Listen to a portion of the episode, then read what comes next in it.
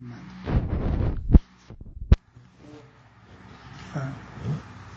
چیزا مثل طلب کردنش فقط تو دل بخوایم میشه.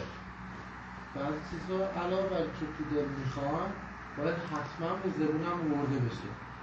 مثل مثلا آیاتی که آخر سمی میاد. یعنی من دوستم بشنوم. شنوایی موضوعیت داره. سمی اومده آخرش. مثل یه یه گناهی می‌خواد بخشیده بشه میگه این کار رو بکنید و یعنی این نیت تو دل داشته باشید و این لفظ هم تکرار کنید بله. مثلا تو راجبه طلاق اونجا کلمه این سمیع رو میاد خود سیغه این موضوعیت گفت. درست هست مطلب درست. حالا راجبه بسیر تطبیقش کنیم.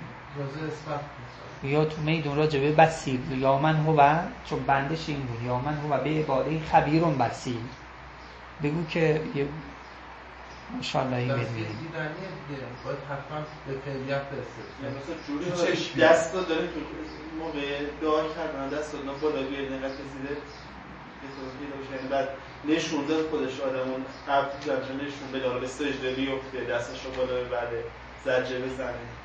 خودش رو نشون بده. باش. یه جایی پس رو باید نشون بدی ها باش وسیله بسریه موضوعیت داره چیزش تمثیلش. بله. باز کردن اینا و تطبیق کردن بر شرح حال و معرفت و نفسیش مطالب خوبیه.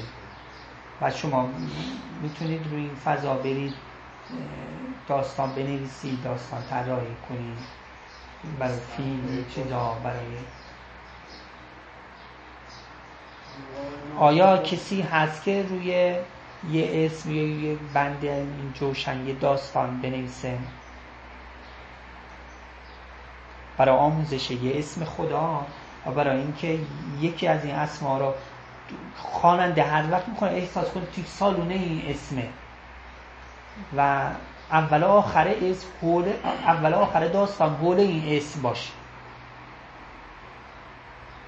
چه بسا چه بسا اسم کلم خود اون اسمم تو اون داستان نیادا تو جسیم دارم چی میگم؟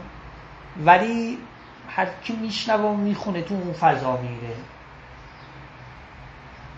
می‌تونید یه همچین داستانی بنویسید و بیان.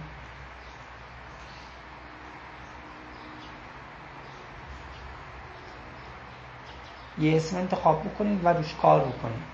حالا اون اسمی که به خودتون نزدیکه تو این فضا شروع کنید. قلم بزنید. 嗯，好。